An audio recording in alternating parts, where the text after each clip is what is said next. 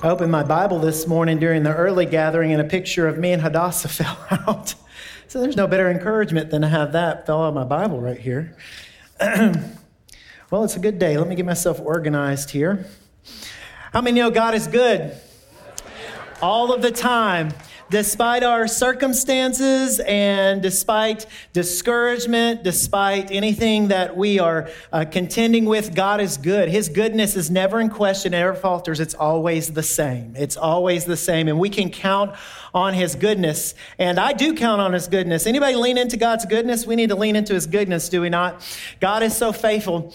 Uh, I'm, uh, I'm excited about today. I'm excited about today's word. It is a, it's a weighty word, but I'm excited about uh, today's word. Somebody on the, the teaching team asked me if I would switch topics with them, and so I said yes. And so we're actually going to go to the end of Jesus' sermon, right toward the end of Jesus' sermon uh, on the Mount, uh, and we're going to talk about lordship today. So would you stand with me? And we're going to read with gusto the scripture from Matthew chapter 7. Let's go. Not everyone who says to me, Lord, Lord, will enter the kingdom of heaven, but only the one who does the will of my Father who is in heaven. Many will say to me on that day, Lord, Lord, did we not prophesy in your name? And in your name drive out demons, and in your name perform many miracles? Then I will tell them plainly, I never knew you. Away from me, you evildoers. Father, I thank you for your word. I thank you that your word is true and that it brings life. I pray, Lord, that you would anoint every heart, God. Let every ear be open, Father. And Lord, would you help us transform our, our lives and the things that we choose to do and say based on what you want to convey to us today. In Jesus' name, amen. Amen. Our culture as a people, we have a strong aversion to this word. We have a strong aversion to the word submission. We don't really honestly like submission. Now, we do like when people submit to us, but we don't really, if the rubber hits the road, we don't really culturally like the word submission. And a lot of the reason we don't like the word submission is because of the other word that it's connected to, and that word is authority. Uh, we have sometimes an aversion to authority, do we not? If we're honest with, ourselves, we have an aversion to, to authority and we don't really want to submit to uh, authority. But authority is established by God. The word tells us all authority is has been established by God. And when, when we look at some positions of authority, unfortunately, culturally, our minds tend to go in a, in a certain direction. If I, if I say the position police officer, what we should think is protection, safety, help. But a lot of times, many people will think, what's wrong? They get special privilege that I don't. And if you're anything like me, it's, it's a caution to slow down. when you hear the term boss, boss, we should, we should think supportive, guidance, open minded, open mindedness, inclusiveness. But instead, our minds tend to culturally gravitate to entitled, separate, above, arrogant, those types of vocabulary. And even with fathers, fathers carry a sense of authority within their homes we should be thinking terms such as protective, respected, honored, honorable. But instead, the culture colors that absent, cowardly, and arrogant. Think about the TV shows you grew up with, the cartoons and the TV shows. How were the dads in those cartoon shows and TV programs portrayed? Were they portrayed with a, a, conveying of honor and respect, or were they portrayed as dumb and ignorant and messing up all the time, et cetera, et cetera? The culture really tries to hammer home the lack of need, quote unquote, to be under authority. And what the culture tries to paint for us is that the only authority you need in your life is yourself. That's the only authority that you need in your life. You can do what you want to do, say what you want to say, go where you want to go. And if anybody tells you otherwise, leave. Walk out, go somewhere else. Which speaks a lot to the lack of our commitment when it comes to certain things. Yeah, you can tell this is going to be a fun message. There isn't to say that there aren't bad police officers or bad bosses or bad fathers. There, there certainly are. But before we even give an individual the chance to do right by that position, we already have pegged them in our mind for what they're going to be.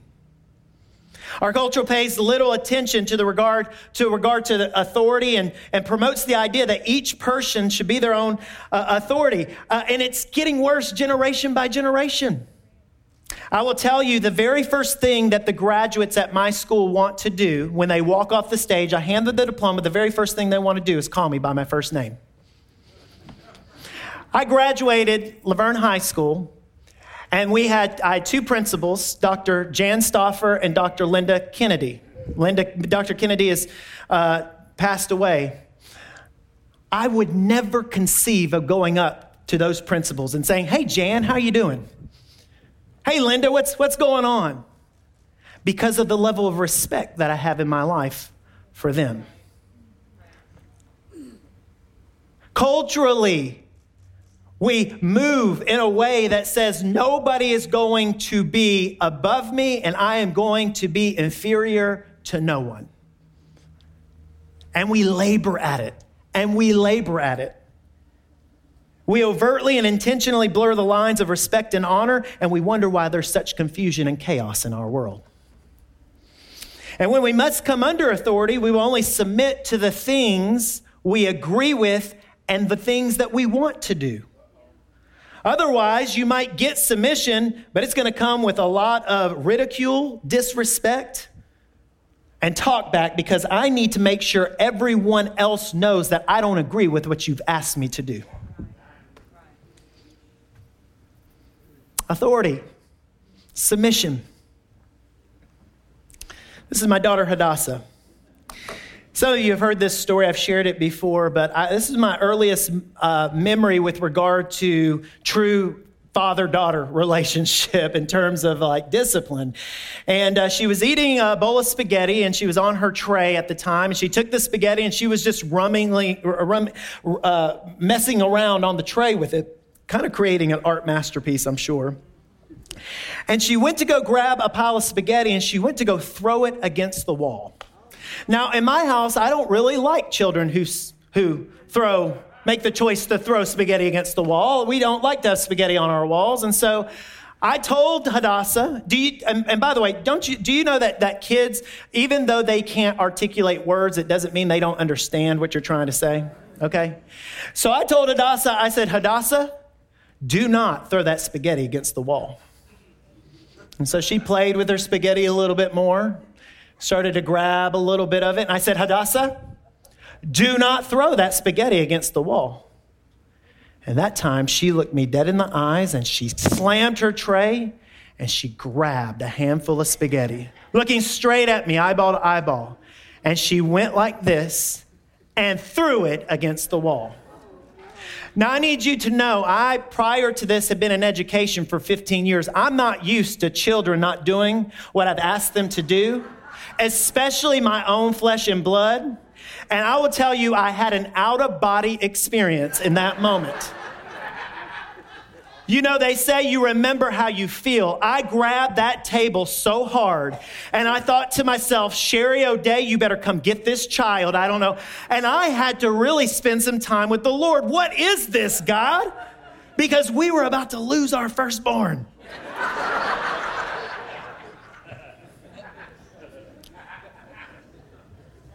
I can only imagine how God feels when we disobey. I can only imagine how God feels. And here's the thing God doesn't need to throw a table or lash out his wrath on us because he paid the ultimate price through his son Jesus Christ to cover all the times that we disobey and mess up. But that price, though it was free, was not cheap. It was not cheap. Submitting to authority is not a bad thing, especially when it comes to submitting to God's authority. When it comes to the Lord, we are not in a democracy. We don't have an elect a president. If you are a believer in this place, you belong to a kingdom and you have a king. You have a king. And I want to let you know, I expect in my house for my kids to obey. And I'm going to tell you today, your king expects you to obey as well. Your king expects you to obey. God does not rule with an iron fist. He is not up there. Somehow we've got this idea, some of us, that he is up there with a magnifying glass trying to look at every single thing we've done wrong to zap us when, when, we, when we don't get it right. And therefore we just stay as far away from God as we can. But guys, I can't tell you that could be further from the truth. God does not rule with an iron fist. God chooses to render his authority in a relational posture. I've got many friends uh, in my life, and I was looking at the, the majority of my closest friends actually have worked for me in some capacity, some of them more than 15 years. My deepest, closest friends. And that I believe is because when it comes to positions of authority, my choice, my, my choice and avenue to lead is from a position of relationship. Now, believe me, I mess it up. I mess it up big time. But I take my cue from this relational God who renders his authority in my life in a relational posture. And let me tell you something it is the more meaningful path, but it is also sometimes the harder path. Because it's easier just to walk into a position and say, I've got a title and a name tag, now do what I tell you to do.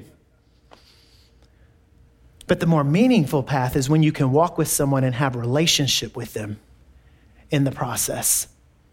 God exercises relational authority. And so, in that, what happens, and especially because God is so loving and so kind and so compassionate and so forgiving, and His grace reservoir is huge, we tend to at times walk around wanting the benefits of the kingdom without the commitment to the king. And that's not a far cry to how a lot of us will order our lives because I want the benefits of my wife without the commitment to my marriage. I want the benefit to my, of my job without the commitment to do the work. I want the, the benefit of the grade on the report card without the commitment to do the study to show myself approved. We are conditioned to want the benefits without having to submit or commit to anything at all. I want us to understand today that Jesus Christ is Savior and Jesus Christ is Lord. There is a difference between salvation and lordship. There is a difference between salvation and lordship. Guys, we would not even begin to be able to have the conversation about lordship if we did not have the miraculous salvation that we've been given. God sent his son in the world to save every single one of us in this room. He loved you so much that he sent his son this perfect gift. We get to receive this gift. If we choose to receive salvation, salvation is ours.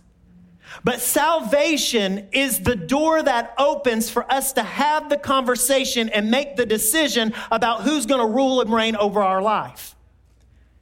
Salvation is the pathway. It is the bridge. It is because prior to salvation, guys, we were to be destroyed.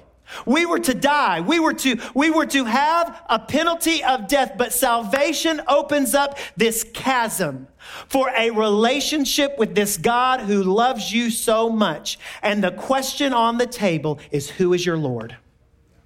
Who is your Lord? And so, Jesus is our Savior, and Jesus is our Lord.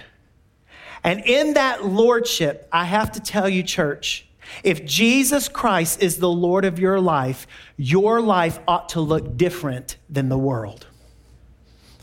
The way we act should be so different than the world. Now, let me look, take just a very short bunny trail here. Today's message is about you and your personal relationship with Jesus Christ.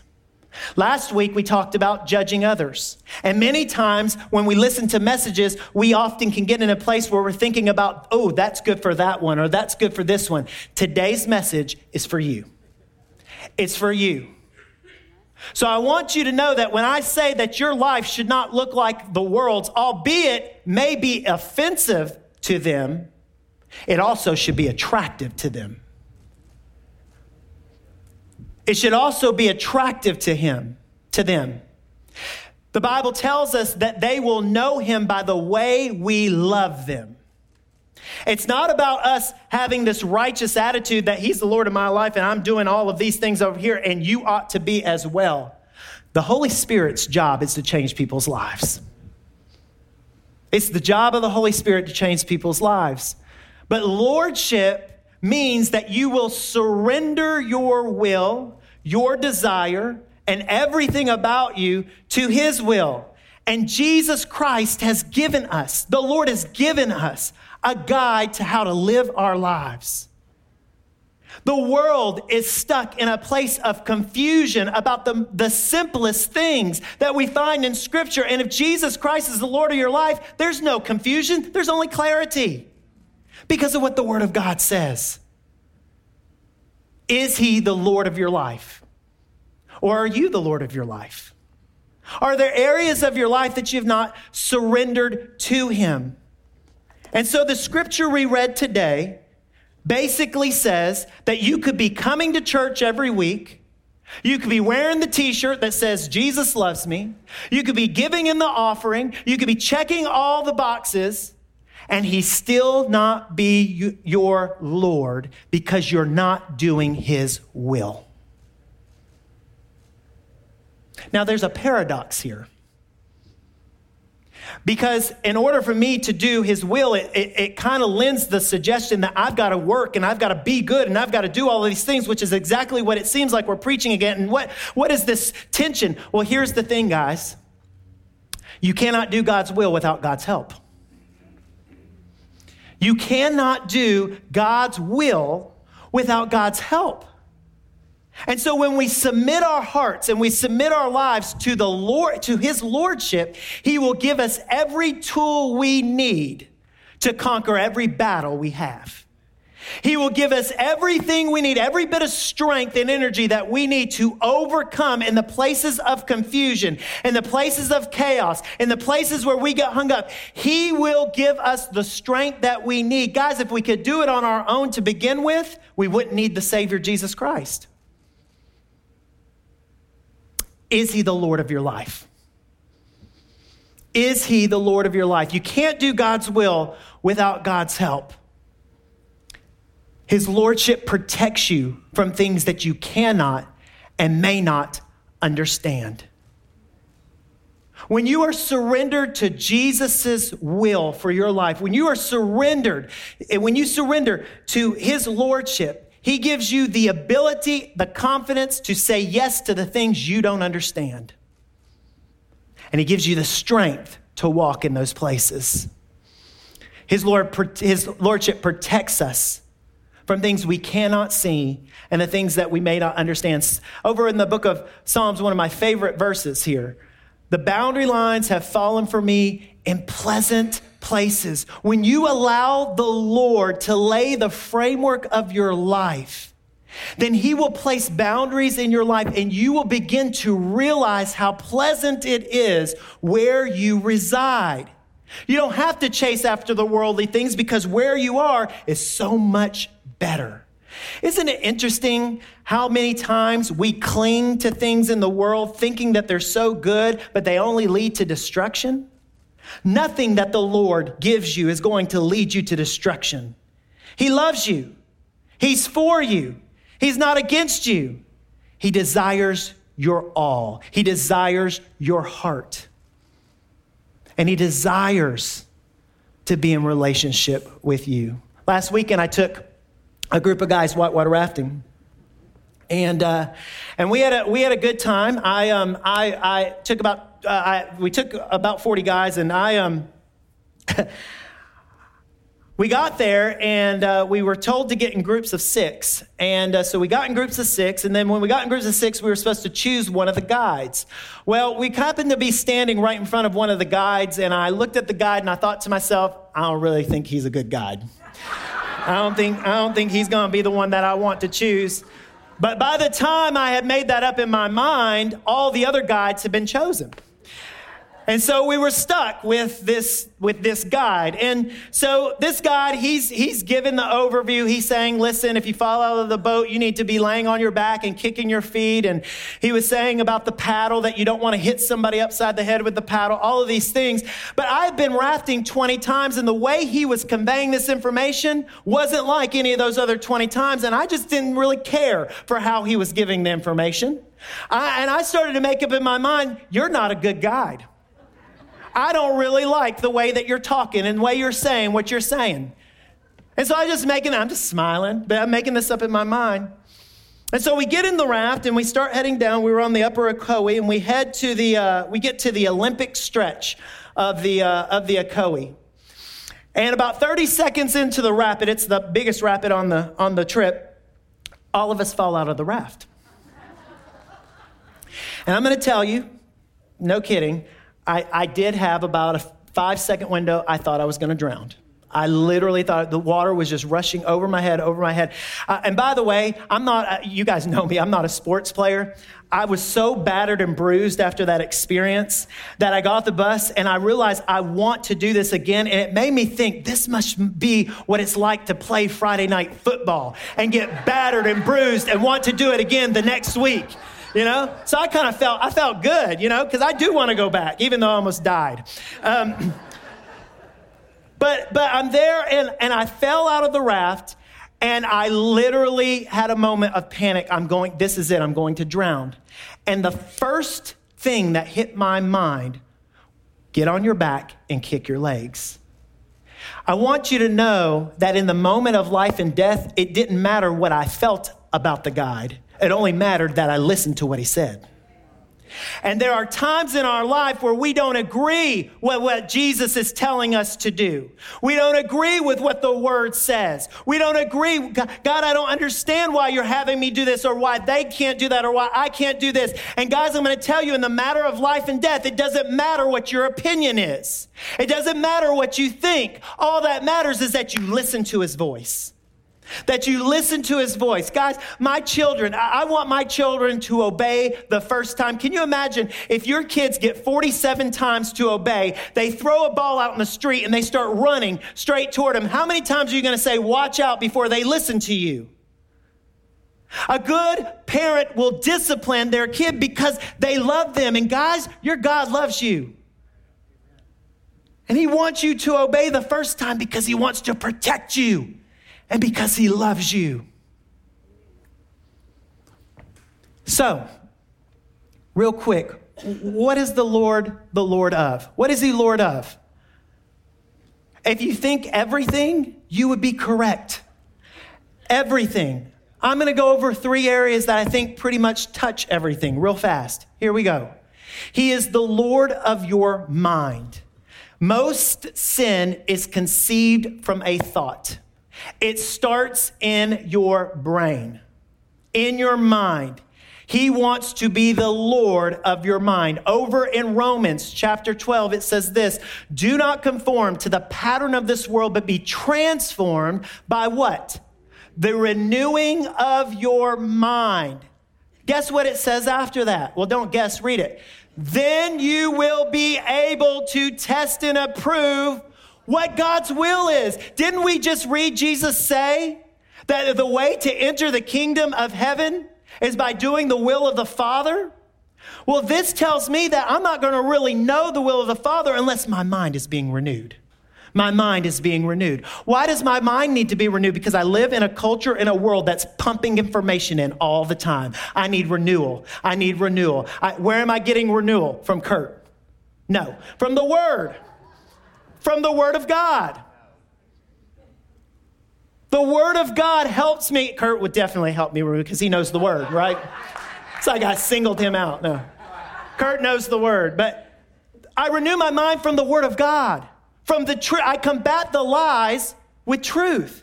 I know that's a novel concept, guys, but I'm going to say that again. We combat the lies with truth. And he has truth to speak about almost every single issue. And here's the thing we're going to find out if we really spend time with the Lord, the issues that the world calls issues really doesn't matter. And we spend a lot of time thinking about things that don't matter. I can't hear you, Lord. I don't understand what you're telling me to do. It's because you're concentrating on a bunch of stuff that doesn't matter. He is the Lord of your mind. What else? He is the Lord of your body. I'm talking about your physical body. He is the Lord. He desires to be the Lord of your body. Now, this is just a little lengthy, but I want to read it because I like how Eugene Peterson puts it, because he just kind of lays it out there for us. It's from 1 Corinthians chapter 6. Just because something is technically legal doesn't mean that it's spiritually appropriate. If I went around doing whatever I thought I could get by with, I'd be a slave to my whims. You know the old saying first you eat to live and then you live to eat. Well, it may be true that the body is only a temporary thing, but that's no excuse for stuffing your body with food or indulging it with sex. Since the master honors you with a body, honor him with your body. God honored the master's body by raising it from the grave. He'll treat yours with the same resurrection power. Until that time, remember that your bodies are created with the same dignity as the master's body. You wouldn't take the master's body off to a whorehouse, would you? I should hope not. There's more to sex than skin on skin. Sex is as much a spiritual mystery as a physical fact. As written in Scripture, the two become one. Since we want to become spiritually one with the Master, we must not pursue the kind of sex that avoids commitment and intimacy, leaving us more lonely than ever, the kind of sex that can never become one. There is a sense in which sexual sins are different from the others. In sexual sin, we violate the sacredness of our own bodies, these bodies that were made for God given and God modeled love, for becoming one with one another. Or didn't you realize that your body is a sacred place, the place of the Holy Spirit?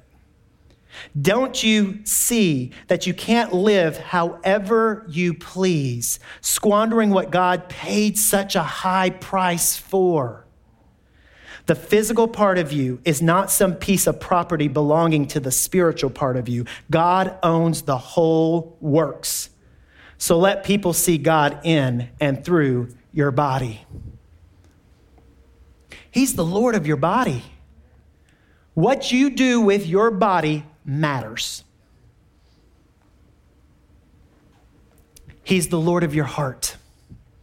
He's the Lord of your mind, your body, and He is the Lord of your heart. Concerned about what flies out of your mouth? What does the word say about our words? From the abundance of our heart, the mouth speaks. If he's the Lord of your heart, you don't have a problem with what you say. Trust in the Lord with all your heart, not some, not a fraction. Trust, the, trust in the Lord with a sliver of your heart. No, trust in the Lord with all your heart and lean not on your own understanding. When Kevin O'Day leans on his own understanding, I am not allowing him to be the Lord of my heart. And in all your ways, do what? Submit to him and He'll make your path straight. If I was to, I'd have to jump off the stage this time. I was, I was on the floor. But if I were to make a beeline to Barbie and just walk straight to her, pretend there's not a big stage here, I'm not going to fall off. It's a lot quicker. It's a lot quicker to take that straight path than it is for me to try to get to her going like this. Right? Okay? Submit to the Lord and He'll make your path straight. You'll reach destination so much faster. You'll reach potential and things He wants to do in you so much quicker when you submit to His will. How do you submit to His will? By making Him the Lord of your life. You can't make Him Lord, He's already Lord, but you are choosing to allow Him to have lordship in your life. Love the Lord God with all your heart and all your soul and all your strength and all your mind, and connected to this, love your neighbor as yourself. God has some pretty wonderful things to say about how we should live our lives if we surrender in lordship to Him.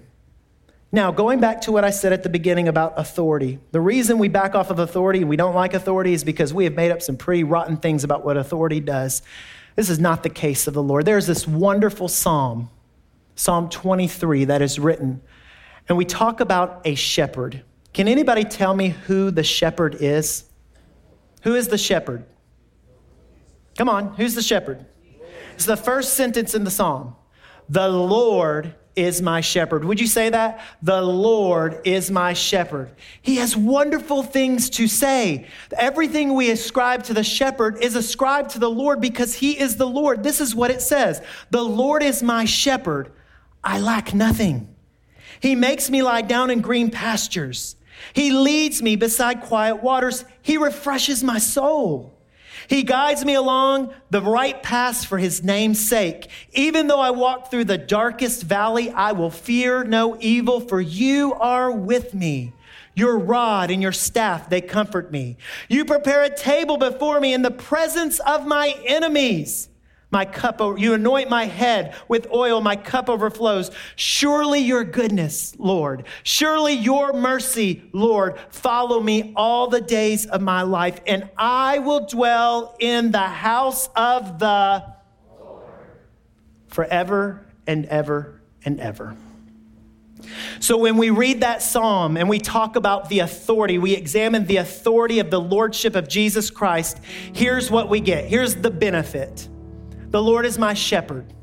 So this means the Lord cares for me, the Lord provides for me, the Lord sustains me, the Lord restores me, the Lord guides me, the Lord protects me, the Lord covers me, the Lord comforts me, the Lord encourages me and he strengthens me. The Lord gives me purpose and he fills me up. Who would not want to surrender to a God who gives us all of these things in abundant fashion? His supply never ends. It never ends. And all we have to do is be willing to say yes. God, I'm holding on to this in my life. I need to let it go. He says, Well, let me help you let it go. His lordship over us is for our good. Now, I think the most unsettling part of the scripture we read this morning isn't really about specifically lordship, but it's this phrase right here I never knew you. Oh, to have our Savior look at us and say, I never knew you.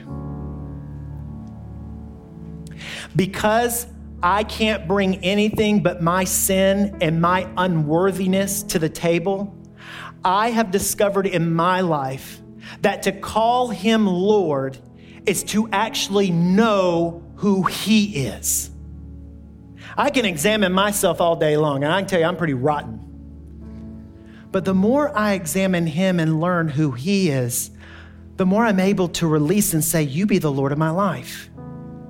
Because guys, it's not really about us, is it? John 3:30 tells us he must increase. I got to decrease. That's not the world's model, is it?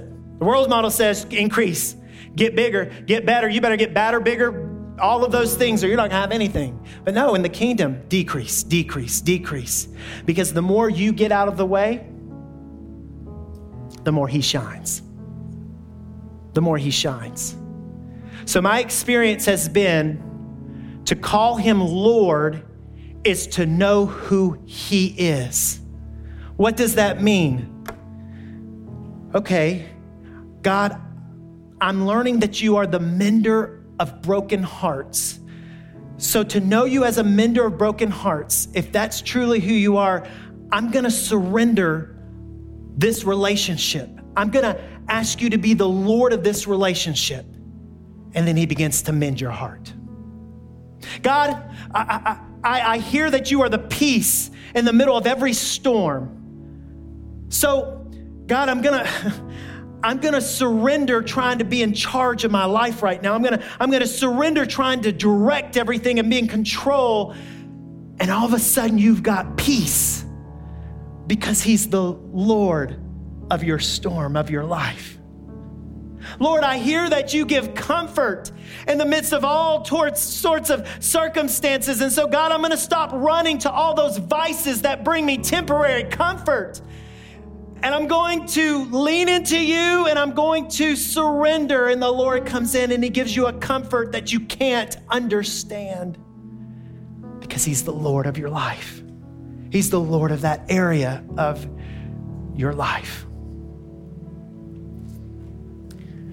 To call Him Lord is to know who He is. Do you know who He is?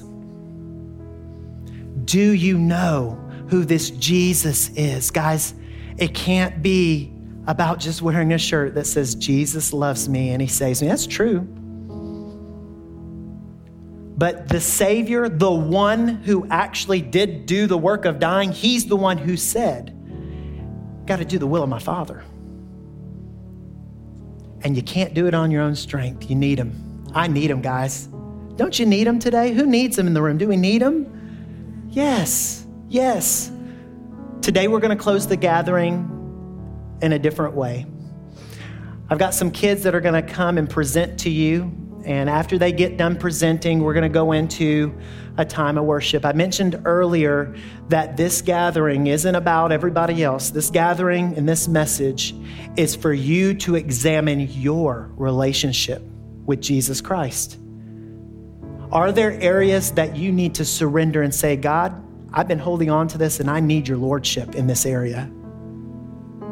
Maybe that's your whole life. You know, I've been checking off all the boxes. I've been showing up every week. I've been doing all the things I'm supposed to do, but I ain't got really a relationship with Him. That could change today. And so after these kids present, I'm going to open the altar space. And as a step of faith, if you have any area whatsoever that you need to surrender, if you have any area where you would like to say, Today, God, I need you to be a, the Lord of my life in this, I'm going to invite you to come to the altar space and do some time with Him. No, we're not going to have people pray for you today because today is about a one on one connection with the Lord Jesus Christ. Do you know that there's coming a day where you're going to face your Savior and nobody else is going to be there? So you might as well get comfortable with it right now. And the more you get comfortable with the one on one right now, you will realize the one on one with Him isn't scary. It's the best place you can be. Come out here, guys.